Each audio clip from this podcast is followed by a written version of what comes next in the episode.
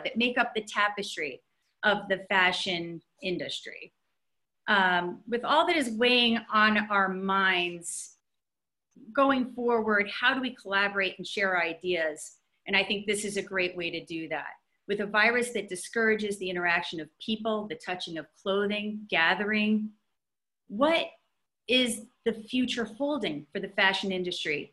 And how are our roles changing? What might that look like after a vaccine has been created? Today, it is my great pleasure to introduce all of you to Tara Ferry. Tara grew up in Schenectady, New York, and moved to Manhattan when she was 17, attending FIT. Uh, she graduated with two Associate of Fine Arts degrees, one in illustration and visual presentation, and another in exhibit design. She did return to complete a Bachelor of Fine Arts in art restoration. While at school, one of Tara's exhibit design professors was a stylist and hired Tara to assist her. And she took to it like a duck in water. In her last semester as a full-time student at FIT, um, the Geoffrey Beene exhibit at the FIT Museum needed installers. And they um, talked to her drafting professor and Tara was suggested that is not the norm at the FIT Museum. And they brought Tara on as one of the people setting it up. And not only was that successful, but she continued on for another five years freelancing for them, working in the shop, building platforms, painting walls, and hanging artwork. She also worked as an installer at the Cooper Hewitt National Design Museum. During that time, she also um, did other freelance gigs, including doing renderings for Macy's corporate store design, was a scenic artist for summer theater, and created window displays for local boutiques. After college, Tara joined a professional dressing team with Stephanie Jaworski of Stephanie J, which today is known as Fashion First. Fashion First is one of the top teams in the fashion world. They are known for their care and detail with collections, and Tara quickly became a top tier dresser with them. Her work with Fashion First team also included steaming and pressing and going into designer studios as hired, as well as some assisting in production. Tara's knowledge from her time as a dresser in the production world is really very rare. The way that she can communicate with the dressers is very quick and succinct. Many pieces are difficult to deal with, and we have only X amount of time. We'll get into that a little bit more later, but an average fashion show is 12 minutes start to finish. Tara worked for 15 years as an assistant stylist, show producer, and assistant fashion editor on a menswear magazine transitioning into a stylist in her own right, specializing in children's wear. She was made production lead for the Gottex fashion show when asked to join Judith Rice and Associates in 2011 as production lead for Tadashi Shoji. Uh, Tadashi, what can we say about Tadashi? We love Tadashi and the amount of years that she has since worked with him, continues to work with him, is a very large testament to how well the team uh, during collection care and production is run. So Tara, thank you so much for coming on and joining me and um, welcome, welcome to my show. Thank you, thank you for having me. Oh, big cup, hello. oh, got it. no, you, I, I go through your background because it is so extensive. It is so varied and detailed. I just want to get people to have an understanding of where you're coming from, your level of expertise. Um, and you and I spoke in April. Uh, we ha- okay, we had cocktail hour on Zoom, and it was fabulous. I think that's when we were starting to realize this is going to be a little bit more than a couple of weeks. Um, mm-hmm. I know that your family is in upstate New York, and at the time, everybody's fine, everything was great.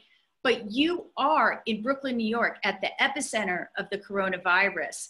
How are you and your friends and your family doing today? How are you dealing with all of this? Well, for my family, since they are upstate, they have not been hit the way we have, obviously. Um, Albany which is the capital, only has about 1,600 cases. Where my family is, which is right next to that, only have about 600. So they're getting ready to open. At this point, Brooklyn is one of the hardest hit spots, and we're at about 52,000. Um, so, I mean, I'm doing well. Most of my friends are doing pretty well. I do know a bunch of people who have had the virus who are recovering, and it's been a long recovery. It's not something you just get over like the flu. It is a couple of months, and it's just these lingering um, symptoms to it, you know, like still being short of breath or, you know, any little thing that you do is still exhausting a couple of months into it. Um, I have a friend who's still testing positive a month and a half after he tested. Um, so it's it's not something that's that you can easily get over. Um, we don't know what happens after this. There are other side effects, including um, kidney disease. People are having strokes. Um, I have a friend who is a nurse uh, for Sloan Kettering, and mm-hmm. they're asking for dialysis machines more than respirators at this point. So oh. at that point. Um, but I don't feel know, like we've really heard about that, Tara. The the dialysis machines. Yeah. So there, you know, going forward, we don't know what all the other side effects are going to be. Like, what does this do to you in the long term? Are you going to have these lingering problems with heart and kidney and all of that? So mm-hmm. nobody really knows. yeah, and I mean, I know that y- you have switched into you worked yoga as well as in fashion shoots, which that lasted a little bit longer. I think you guys were wiping everything down at the time. Um, yes, I've been so my in my other world I do teach yoga, um, mostly pre and postnatal. So I'm in a very special environment. Um, we started really the studios were kicking that in probably by the end of February, really with the disinfectant and wiping down all of our props. We stopped doing hands-on adjustments with our students a couple weeks before the studios closed and just distancing ourselves from our students and then wiping down props. And then it was, okay, now we can't use props. You, if you want to use props, bring your own. And then the studios closed. It was a very sudden thing because it was when mm. the state closed down and they closed down all of the gyms, yoga studios, restaurants, everything. And that was um, March 23rd, I believe. Um, but it was very sudden. You know, at that point we were just trying to figure out how we were going to make this work and how much longer it was going to happen and and at that point they also were only closing for a couple weeks you know somehow thinking that this was going to blow over or get better which obviously did not right and we usually see each other at this point i'm really missing you we usually see each other for bridal for pratt graduation fashion shows um, I mean, it, it, was sudden. I think we did think that maybe it was going to be a couple weeks and then come back, and and here we are. This is going to be a long haul. And right now, the way I I see it, New York Fashion Week is up in the air. We're just not sure what's going right. to happen. Yeah. But I mean, I have taken your yoga classes, and it has, just so you know, it helps me through. There is something about it being live that just adds such a touch that's so important um, during this time for me. And for anybody watching, I'm going to give information um, on your yoga classes at the end. Um, but it, it, how amazing is that to switch to yoga online? You're so creative, but that's how we always have to be as freelancers. We've got to be adaptable and quick thinking and change on a dime. It's just been a roller coaster for all of us. It, it's going to open, it's not going to open, it's going to happen um, mm-hmm. it's okay. It's not okay. Um, like I said, I briefly went through your backgrounds and your description of everything that you've done. You've gone from dresser, art, exhibits, production, um, I like to call you like back of house savior. Um, people follow you around asking questions during um, at the beginning of fashion shows, and and um, I try to save you sometimes, and sometimes I just say, well, she's just got to deal with that. But um, from dresser to production team, you started seventh on sixth, which later became Mercedes-Benz Fashion Week. Then we moved to Lincoln Center. Then we went to the post office and, yeah, and more recently we've been at Spring Studios. Um, you've seen so many changes in venues over the years. Has the the um, collection management process changed, or has that pretty much stayed the same? It hasn't changed a whole lot, and, and some of that depends on the specific designer and budget. So a lot of our production depends on budget. Um, I've done very high end and very low end jobs um, with, you know, you could have a team of 15 people or a team of two doing the work of 15 people, but you know. Um, so I think most of it is the technology. So, you know, having now in this day and age, you have a million people backstage. They're all photographing. It's all going on on social media right away. So what happens backstage is just seen instantly. It used to be that everything that we did in production for backstage was for us. You know, we were doing the dresser notes. So for everybody who doesn't know, the the dressers um, all the models have dressers, and each outfit will have a card that says their name, the number that the outfit is, what pieces are in the outfit, um, any styling notes, shoes, etc., etc. And all of that is for the people backstage. We have a run of show board with all of the pictures of all of the outfits, and that's a reference board for us. There's one for hair, there's one for makeup, it's for their teams. But now everything is photographed constantly, so they have to look perfect. And back in the day, we didn't, you know, we were doing everything on Polaroid film. You know, they're not the best pictures. It was an instant reference for us. Um, you know, handwritten notes and everything. And now, because it's going to be photographed, they have to be flawless backstage. You know, we put so much work into how that looks so that it is seen. Um, you know, just I started doing this in the mid 90s. So, you know, we weren't working on our computers at work. We were doing everything by phone calls, and it was just a lot more, I feel like a lot more legwork. Whatever you needed, you had to run out and find. Now it's like we can just order it online. So things like that have changed around a lot more than anything. Um, then there's the backstage just now you can't smoke backstage. You know, that started around 2001, 2002, something like that, um, when they did the smoking ban. Back in the 90s, there were cigarettes everywhere. People were eating near the food. They were drunk. We had models that would be so drunk they could barely walk. They would be hanging off the rack, literally just hanging on for dear life while three people change them. And this stuff doesn't happen anymore. People are a little more well behaved these days. yeah, you don't you don't see as much, but we still have a lot of action in the sense that, and I mentioned it at the beginning, that these shows are start to finish 12 minutes. Right. And we have to dress quickly. And mm-hmm. decisions have to be made on the fly. And I know you have made quite a few um, interesting decisions. Oh yeah. I mean, you never know what's going to happen. There's always going to be some something happening, a zipper that's going to break, or, you know, we've had to cut somebody out of a boot because the zipper broke, zipped up. So there's no way to get this boot off this girl, and she's got to get a pair of pants off. So cutting through it. I cut through a sweater, a cashmere sweater before. Um, girl had a giant bouffant. This was not thought about before the show. I wasn't a stylist. This is back in my dresser days.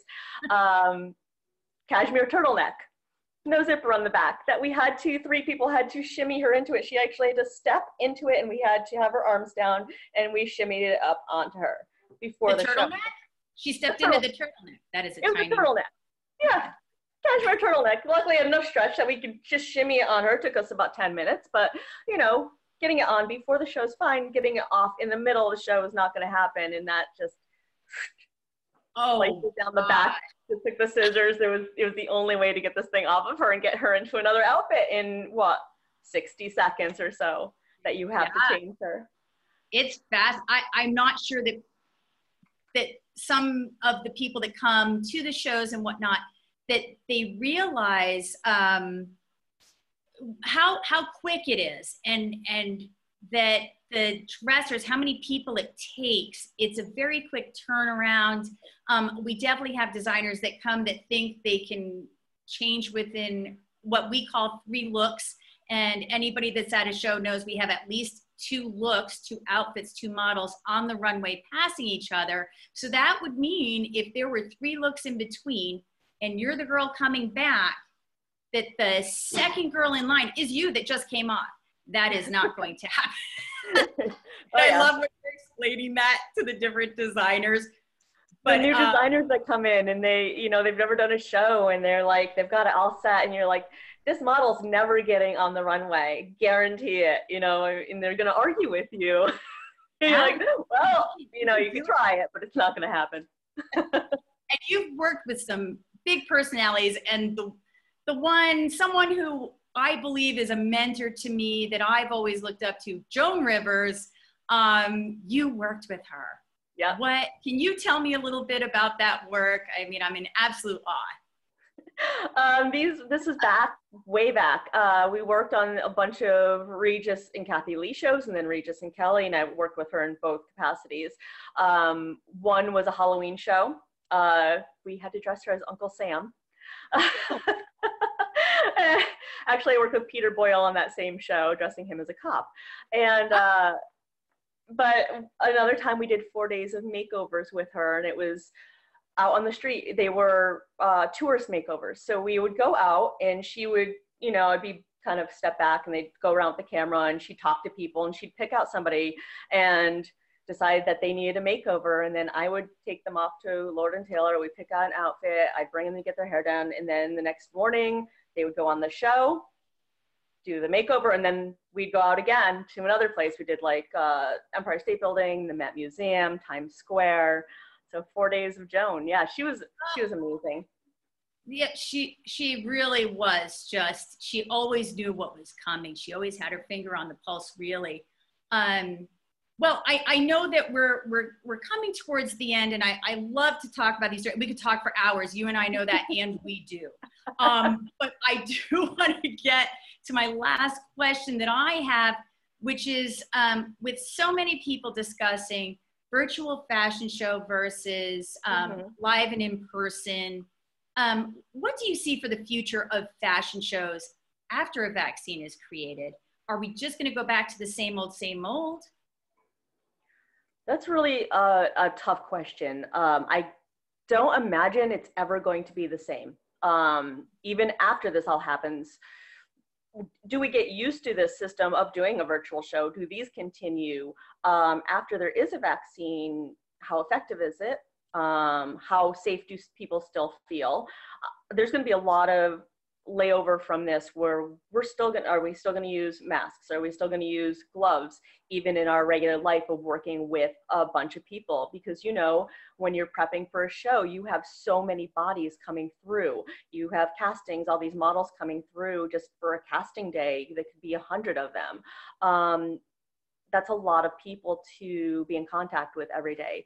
So uh, do we just continue on with this system you know i have a feeling that even if we do virtual shows some of those might continue.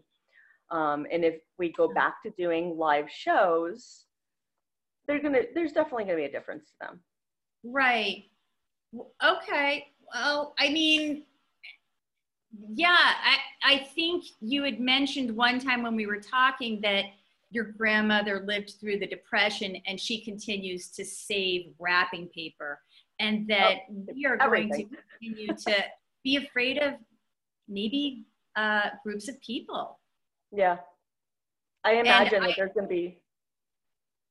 Yeah, and the, the hand washing and the concern and the models, I just think gone are the days that we have 20 models in the seats. Mm-hmm. Um, all getting their hair and makeup done at the same time with all of the hair and makeup yeah. artists I, we could barely get through backstage as you know um, just to crowded. grab a model to fix shoes um, i don't think we're going to see that again no i don't think we can hmm.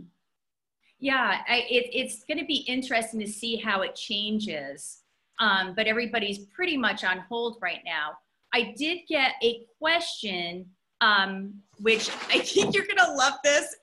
With all of the high tensions in um, at Fashion Week during the shows, there there's a lot of money and there's a lot of people. Oh yeah, yeah, there are. Um, uh, did you start yoga because of the intense stress from this type of pressure? And do many people in the industry turn to yoga to manage their stress? Um, I did not turn to yoga because of fashion. I the first yoga class I took was in 1988, so I was yeah, I was I was uh, it was my gym class. So uh, I started doing yoga before I ever got into fashion, and it was just and then um, totally off subject, I was diagnosed as a teenager with juvenile rheumatoid arthritis. So I always had uh, joint problems. So it was a nice way to have movement without inflammation. And Hayden, you said a, another question just yeah, came in? Yeah, we have one question. Yep. Um, are there positive changes that you see with the changes from in-person versus virtual fashion shows? And how will it change the way designer lines will be accessible to the public? Oh, wow. Can you say yeah. that one yeah. more time? Yeah. I'm sorry. Were you able to hear that I at all? No, I can't hear okay. it. It's, it's so kind of breaking up too. Start with the first sentence and I'll repeat. Are there positive changes that you see with the changes from in-person versus virtual? Okay. Do you see positive changes with in-person, with, with virtual versus in-person? And how will it change the way designer lines will be accessible how will it change how designer lines are accessible to the public? Oh, let's see. Um, what do I, okay, let me go back to that. What do I find that's positive in, say that again? in virtual versus in person? Do you see some positive changes coming from that? I mean, I, I see that being more accessible to everybody, right? Although a lot of this the shows have been broadcast online where that wasn't the case before and it was very exclusive. So maybe it will just reach more people and because it, there won't be anything in person, it will all be online.